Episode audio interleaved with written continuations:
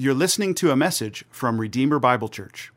We hope you'll visit us in person, or you can find more messages like this one at redeemerbiblechurch.com. This morning's sermon is Acts 12, 1 through 5.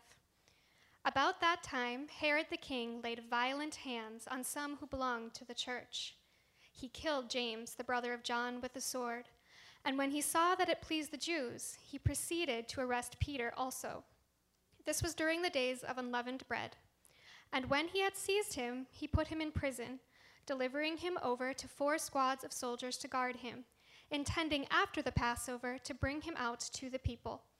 So Peter was kept in prison, but earnest prayer for him was made to God by the church. This is the word of God. You may be seated. Let's pray together. Father, you are so kind to us. Uh, we see that in so many different ways. But we think about that, especially on Mother's Day. Uh, we think about that as we sit in the congregation of a church where we can participate in the, the dedication of children to you.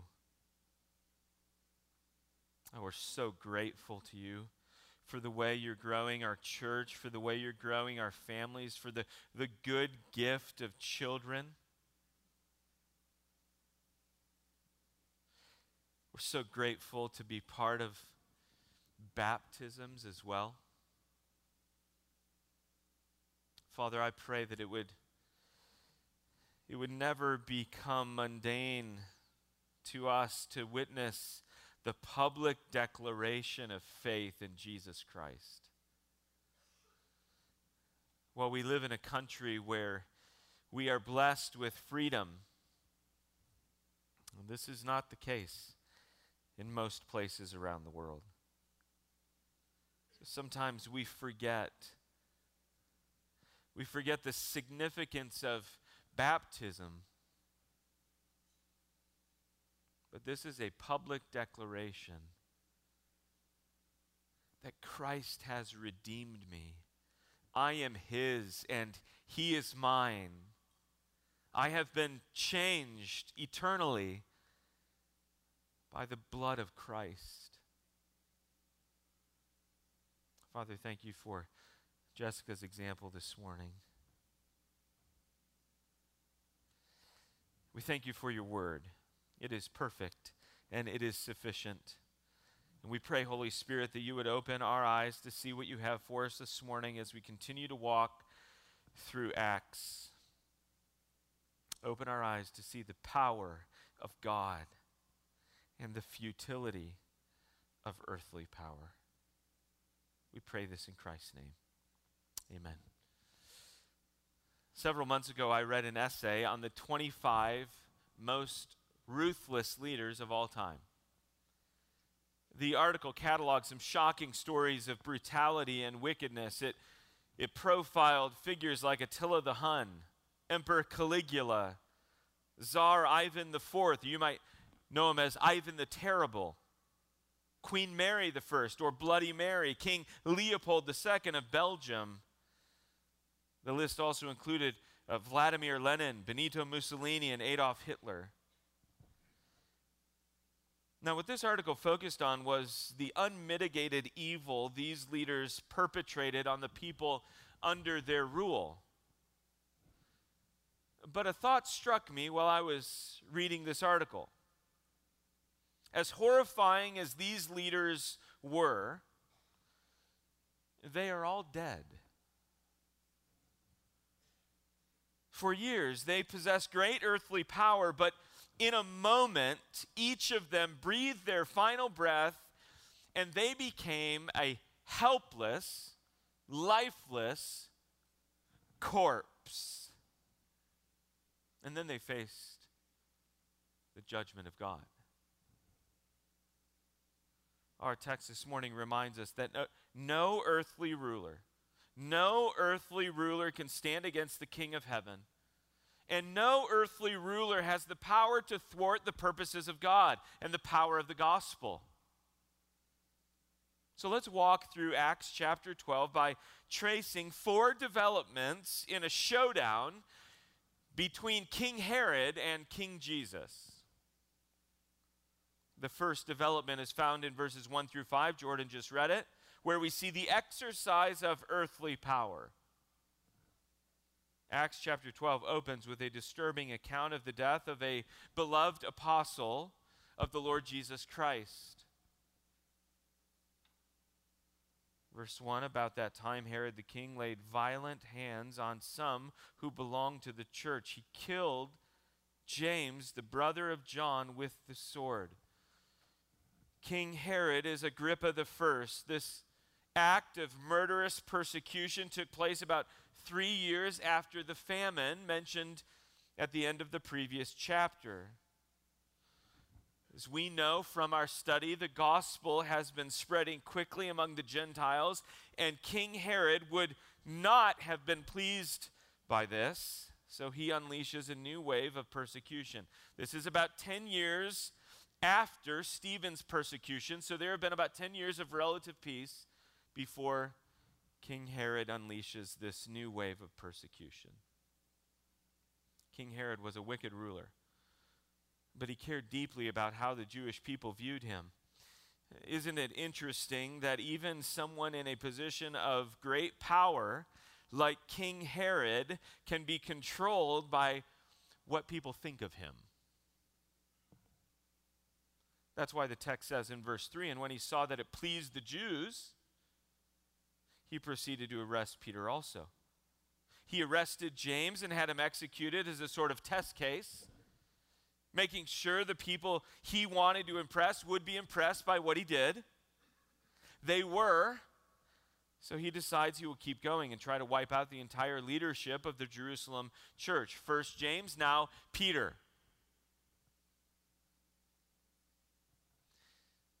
Before we move on, I, I, let me just pause and and I want us to consider what has happened here. Because I think it's too easy for us to read over these first few verses. James was a real person. Right? James is our brother in Christ. Someone we will one day worship with in heaven. James had a family and friends, and there were undoubtedly many who who he explained the gospel to and, and he led to believe in Jesus. Think about the many precious relationships James had and how devastating his murder would have been. And to think that Herod did this. Herod did this. He beheaded James primarily because he was personally threatened and wanted the empty affection of people who opposed Christianity. How sad is this? James is the second martyr recorded in the book of Acts. He gave his life for the sake of Christ. Verse 3 again. And when he, Herod, saw that it pleased the Jews, he proceeded to arrest Peter also. This was during the days of unleavened bread, and when he had seized him, he put him in prison, delivering him over to four squads of soldiers to guard him, intending after the Passover to bring him out to the people. So Peter was kept in prison. But earnest prayer for him was made to God by the church. Again, Peter is arrested in an attempt to exterminate the leadership of the church in Jerusalem in hopes that it would lead to the overall demise of Christianity. The details of Peter's arrest and imprisonment are pretty specific, right? Four squads of soldiers regarding him, verse 4. He was bound with two chains and sentries were guarding the door, verse 6. In other words, Peter wasn't going anywhere, and Herod was going to make sure of it. Now, I want you to notice two other details in the first six verses. First, what is the response of those frightened believers who just lost their dear brother and leader, James, and were now preparing to lose Peter as well? Well, verse 5. So Peter was kept in prison, but earnest prayer for him was made to God by the church. In their pain and confusion, they were praying.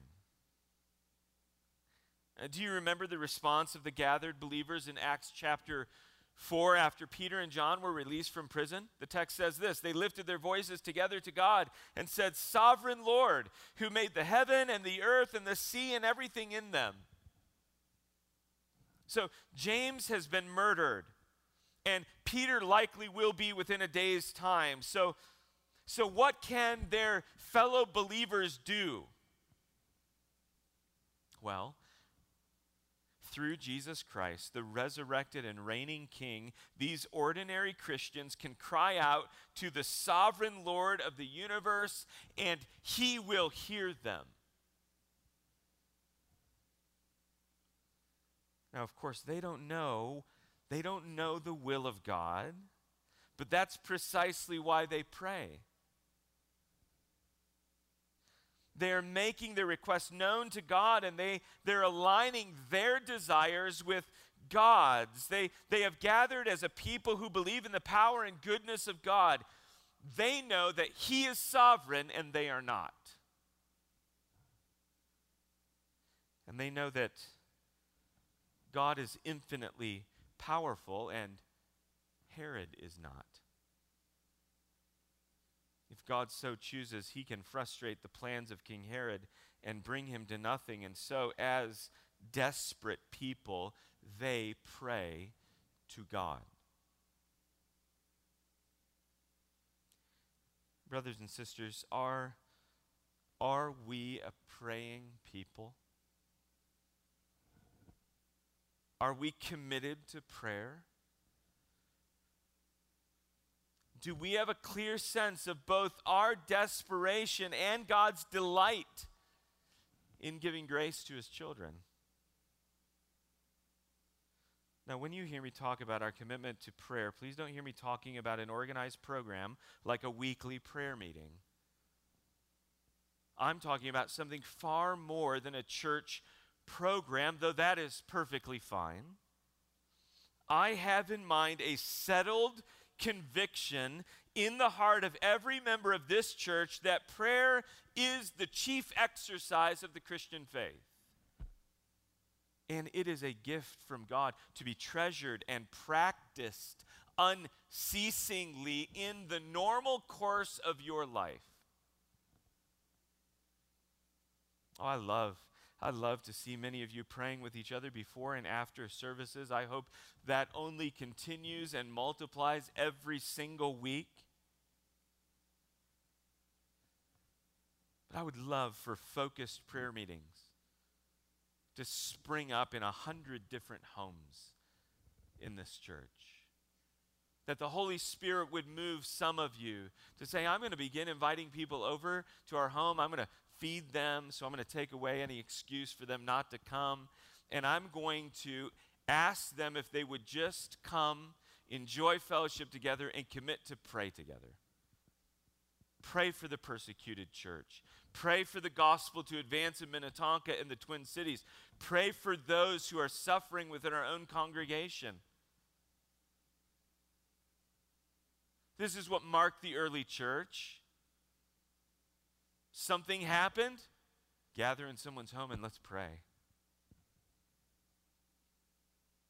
Our practice of prayer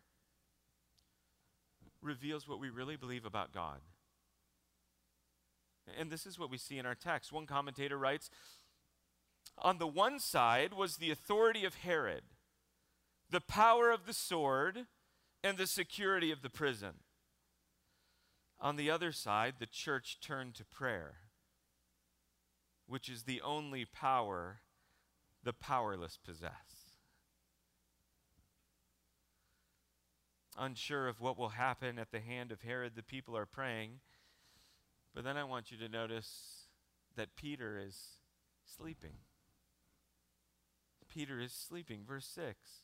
Now, when Herod was about to bring him out on that very night, Peter was sleeping between two soldiers, bound with two chains, and sentries before the door were guarding the prison.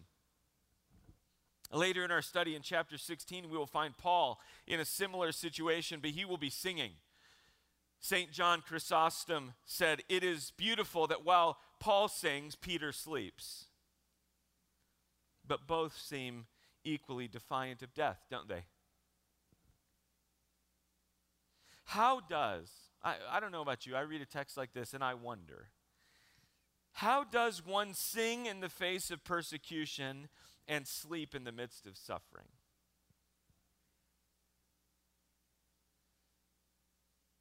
Well, if we look at clues in our text, I think this would be the answer. It happens only through the indwelling Holy Spirit. It happens only through the indwelling Holy Spirit, and it is the fruit of an unwavering confidence that God is both sovereign and good. Right? Both of those things together. And it is the Holy Spirit in those moments, it is the Holy Spirit who brings his sovereignty to mind and brings his goodness.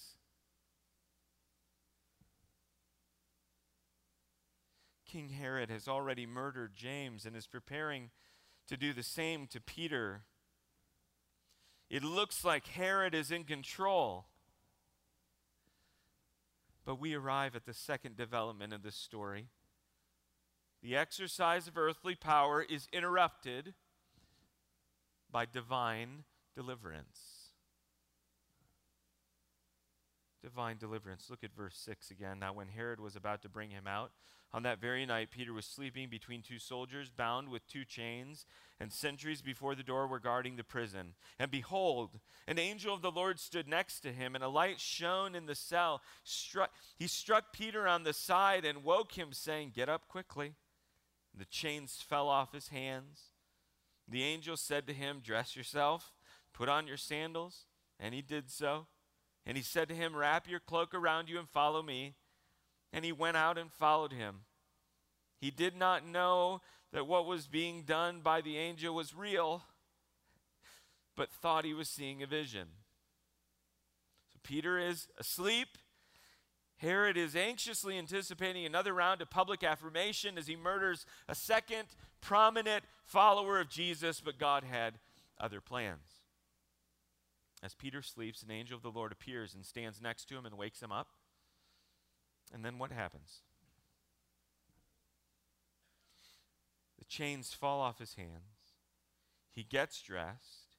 He walks right out of the prison, very confused by what's happening, but wouldn't you be? And now look at verse 10. When they had passed the first and the second guard, they came to the iron gate leading into the city. It opened for them of its own accord and they went out and went along one street, and immediately the angel left him. So, friends, let's review. Peter is seized and put in prison where he awaits execution. He is guarded by four squads of soldiers, bound with two chains, locked in a cell, all secured behind an iron gate. When the angel appears, the chains fall off. They walk past the guards. The iron gate magically opens. So, what's the conclusion we're supposed to draw? Why all of these details? Well, we're supposed to read this account and conclude that God did this. There's no other explanation. God did this. This was a holy interruption. This was divine deliverance. This was the King of heaven exposing the utter futility of earthly power. Go ahead, Herod, try your best. And why? Why did God do this? Well, he did it for the sake of his name and for the spread of his gospel. He did it for the sake of his name and the spread of his gospel. He, he did it to display his glory and to declare his gospel. But this is why God does everything He does.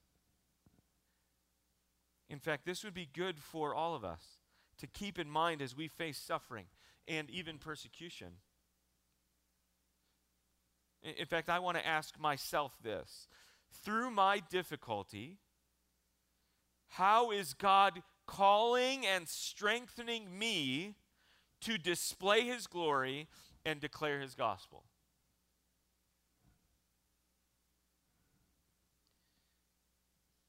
Now, where does Peter go once he experiences divine deliverance? Look at verse 11. When Peter came to himself, he said, Now I am sure that the Lord has sent his angel and rescued me from the hand of Herod and from all the Jewish people and from all that the Jewish people were expecting. When he realized this, he went to the house of Mary, the mother of John, whose other name was Mark. So this is John Mark's mom, where many were gathered together and were not shockingly, praying. This seems to be a theme in the early church, doesn't it? Followers of Jesus gathered in homes to pray. We can only assume this is connected to verse 5. So these brothers and sisters are probably praying, amidst other things, for Peter. Verse 13. And when he knocked at the door of the gateway, a servant girl named Rhoda came to answer. Recognizing Peter's voice, in her joy, she did not open the gate, but ran in and reported that Peter was standing at the gate. To which this wonderful, encouraging, optimistic group of Christians said to her, You're out of your mind. But she kept insisting that it was so, and they kept saying, It's his angel. this group of believers gathered to pray for Peter's deliverance, right? We have every reason to believe that's why they're gathered. Gathering to pray for Peter's deliverance, but they didn't actually think God was going to do it. Uh, can you identify with that? Have you ever prayed for something that you had little or no confidence God was actually going to answer? it seems that some of these early Christians struggled in the same ways we do. Uh, one pastor commented here it is ironic that the group who were praying fervently for Peter's deliverance should regard as insane the person who informed them that their prayers have been answered. Uh, friends, this is, a, this is a good reminder for us that even though we pray as the Lord commanded us, Thy will be done, this should not negate a sense of expectation when we pray. Do we believe that God hears our prayers? Do we believe He cares? Do we believe He has the power to intervene and interrupt thwarting the plans of the evil one to display his, speaking of God's glory and grace, is our attitude in prayer such that we would be shocked if God actually did what we were asking him to do?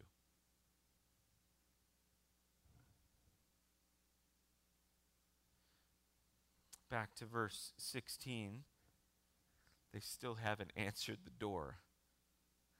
So Peter continued knocking. And when they opened, they saw him and were amazed. But motioning to them with his hand to be silent, he described to them how the Lord had brought him out of the prison, and he said, Tell these things to James and to the brothers. Then he departed and went to another place. I, I love texts like this because it brings the humanity of these biblical characters to the forefront. First, the people are so slow to believe it's Peter that the guy who's been freed from prison can't even get his friends to answer the door. Then, when they do, they get so excited that he has to tell them to be quiet or he's going to get captured again. And once he testifies to the Lord's power and deliverance, he's on his way to the next place, and the story moves on. Verse 18. Now, when day came, there was no little disturbance among the soldiers over what had become of Peter. Maybe that's exactly what God intended. And after Herod searched for him and did not find him, he examined the sentries and ordered that they should be put to death. Then he went down from Judea to Caesarea and spent time there. Essentially, Herod doesn't understand that this is a showdown between King Jesus and King Herod, and King Jesus is revealing the utter futility of earthly power. So, in anger, Herod flexes his muscles, blames the sentries, and orders their execution. And this brings us to the third development in this story. First, there was an exercise of earthly power which was interrupted by divine deliverance. Now we see the illusion of earthly power and it's exposed. Look at verse 20. Now Herod was angry with the people of Tyre and Sidon. They came to him with one accord, and having persuaded Blastus, the king's chamberlain, they asked for peace because their country depended on the king's country for food. So Herod has issues. He moves from being angry with his sentries to being angry with the people of Tyre and Sidon. We have, we have no idea why he was angry. But the people of Tyre and Sidon have set up a meeting with Herod, having enlisted the help of one of Herod's most trusted servants, a man named Blastus, which is kind of a cool name, isn't it?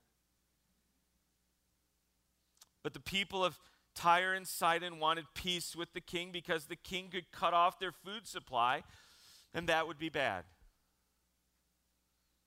So, how does Herod prepare to meet them? Look at verse 21. On an appointed day, Herod put on his royal robes, took his seat upon the throne, and delivered an oration to them. And the people were shouting, The voice of a God and not of a man. The historian Josephus recorded this event. And this is what he wrote Those who flattered the king were astonished at the radiance of his silver robe when it was touched by the first rays of the rising sun and addressed him as a God, crying out, Be gracious to us. Hitherto we have referenced you as a human being, but henceforth we confess you to be more than mortal nature. Friends, this is a problem. Herod has the appearance of someone who possesses great power. He has untold riches. He is clothed in a silver robe, and the people are praising him. But they're not praising him as an earthly king, they are worshiping him as God. This brings us to the fourth and final development in our text the illusion of earthly power is interrupted this time by divine judgment. Look at verse 23. Immediately. Immediately an angel of the Lord struck him down because he did not give God the glory. And he was eaten by worms and breathed his last. The text tells us that God struck down this wicked king, but it also tells us why. What does it say? He did not give glory, he did not give God the glory. We could rephrase that this way He usurped the honor due to God. He usurped the honor due to God. Herod, Herod tried to steal for himself what rightly belongs to God alone the worship and adoration of those created in the image of God. So, in a single moment, the illusion of earthly power vanishes. Herod had everything he wanted, but it wasn't his to enjoy. Scripture tells us that God is a jealous God and he will not be mocked. Which is precisely what Herod was doing. Friends, I think there is a principle here that should serve as a warning to us. Herod mocked God by ignoring him and gladly receiving what belonged to God. In Herod, we see the principle of sowing and reaping. Paul talks about this in Galatians chapter 6 verse 7. Do not be deceived, God is not mocked. For whatever one sows, that will he also reap.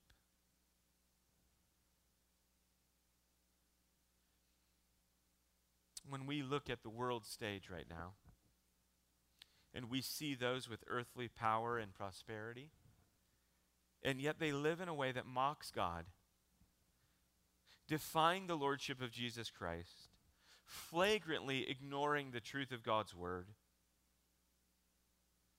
Their life, their life may not end exactly like Herod's, but they will face divine judgment. They will reap what they have sown. So, brothers and sisters, be warned. Be warned. Don't pursue earthly power and prestige. It's all fleeting. It's an illusion, it's a mirage. Give your life completely to God. Invest in His kingdom. Be poured out for the sake of the gospel. Parents, let, let this way of thinking shape your family life and rhythms. In practical ways, show your children that earthly power and prestige and success is not what brings satisfaction, contentment, and joy.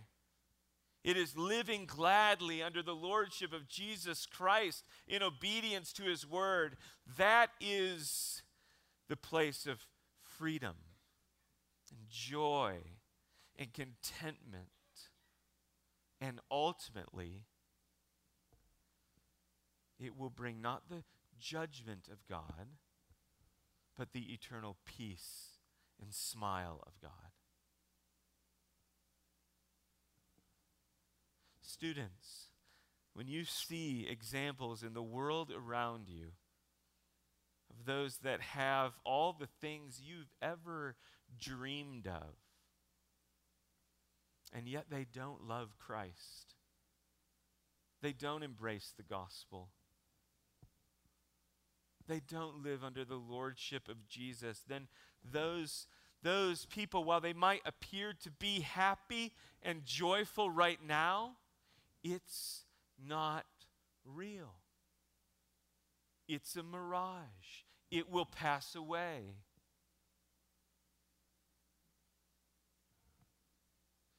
Look to Jesus for joy.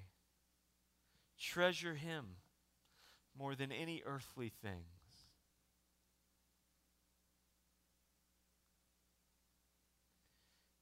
Now, what is the outcome of all that's transpired in chapter 12? Look at verse 24. But the word of God increased and multiplied. Have we heard this before? But the word of God increased and multiplied. This is the outcome of the showdown between King Herod and King Jesus. King Jesus wins. Herod is eaten by worms, and the church flourishes.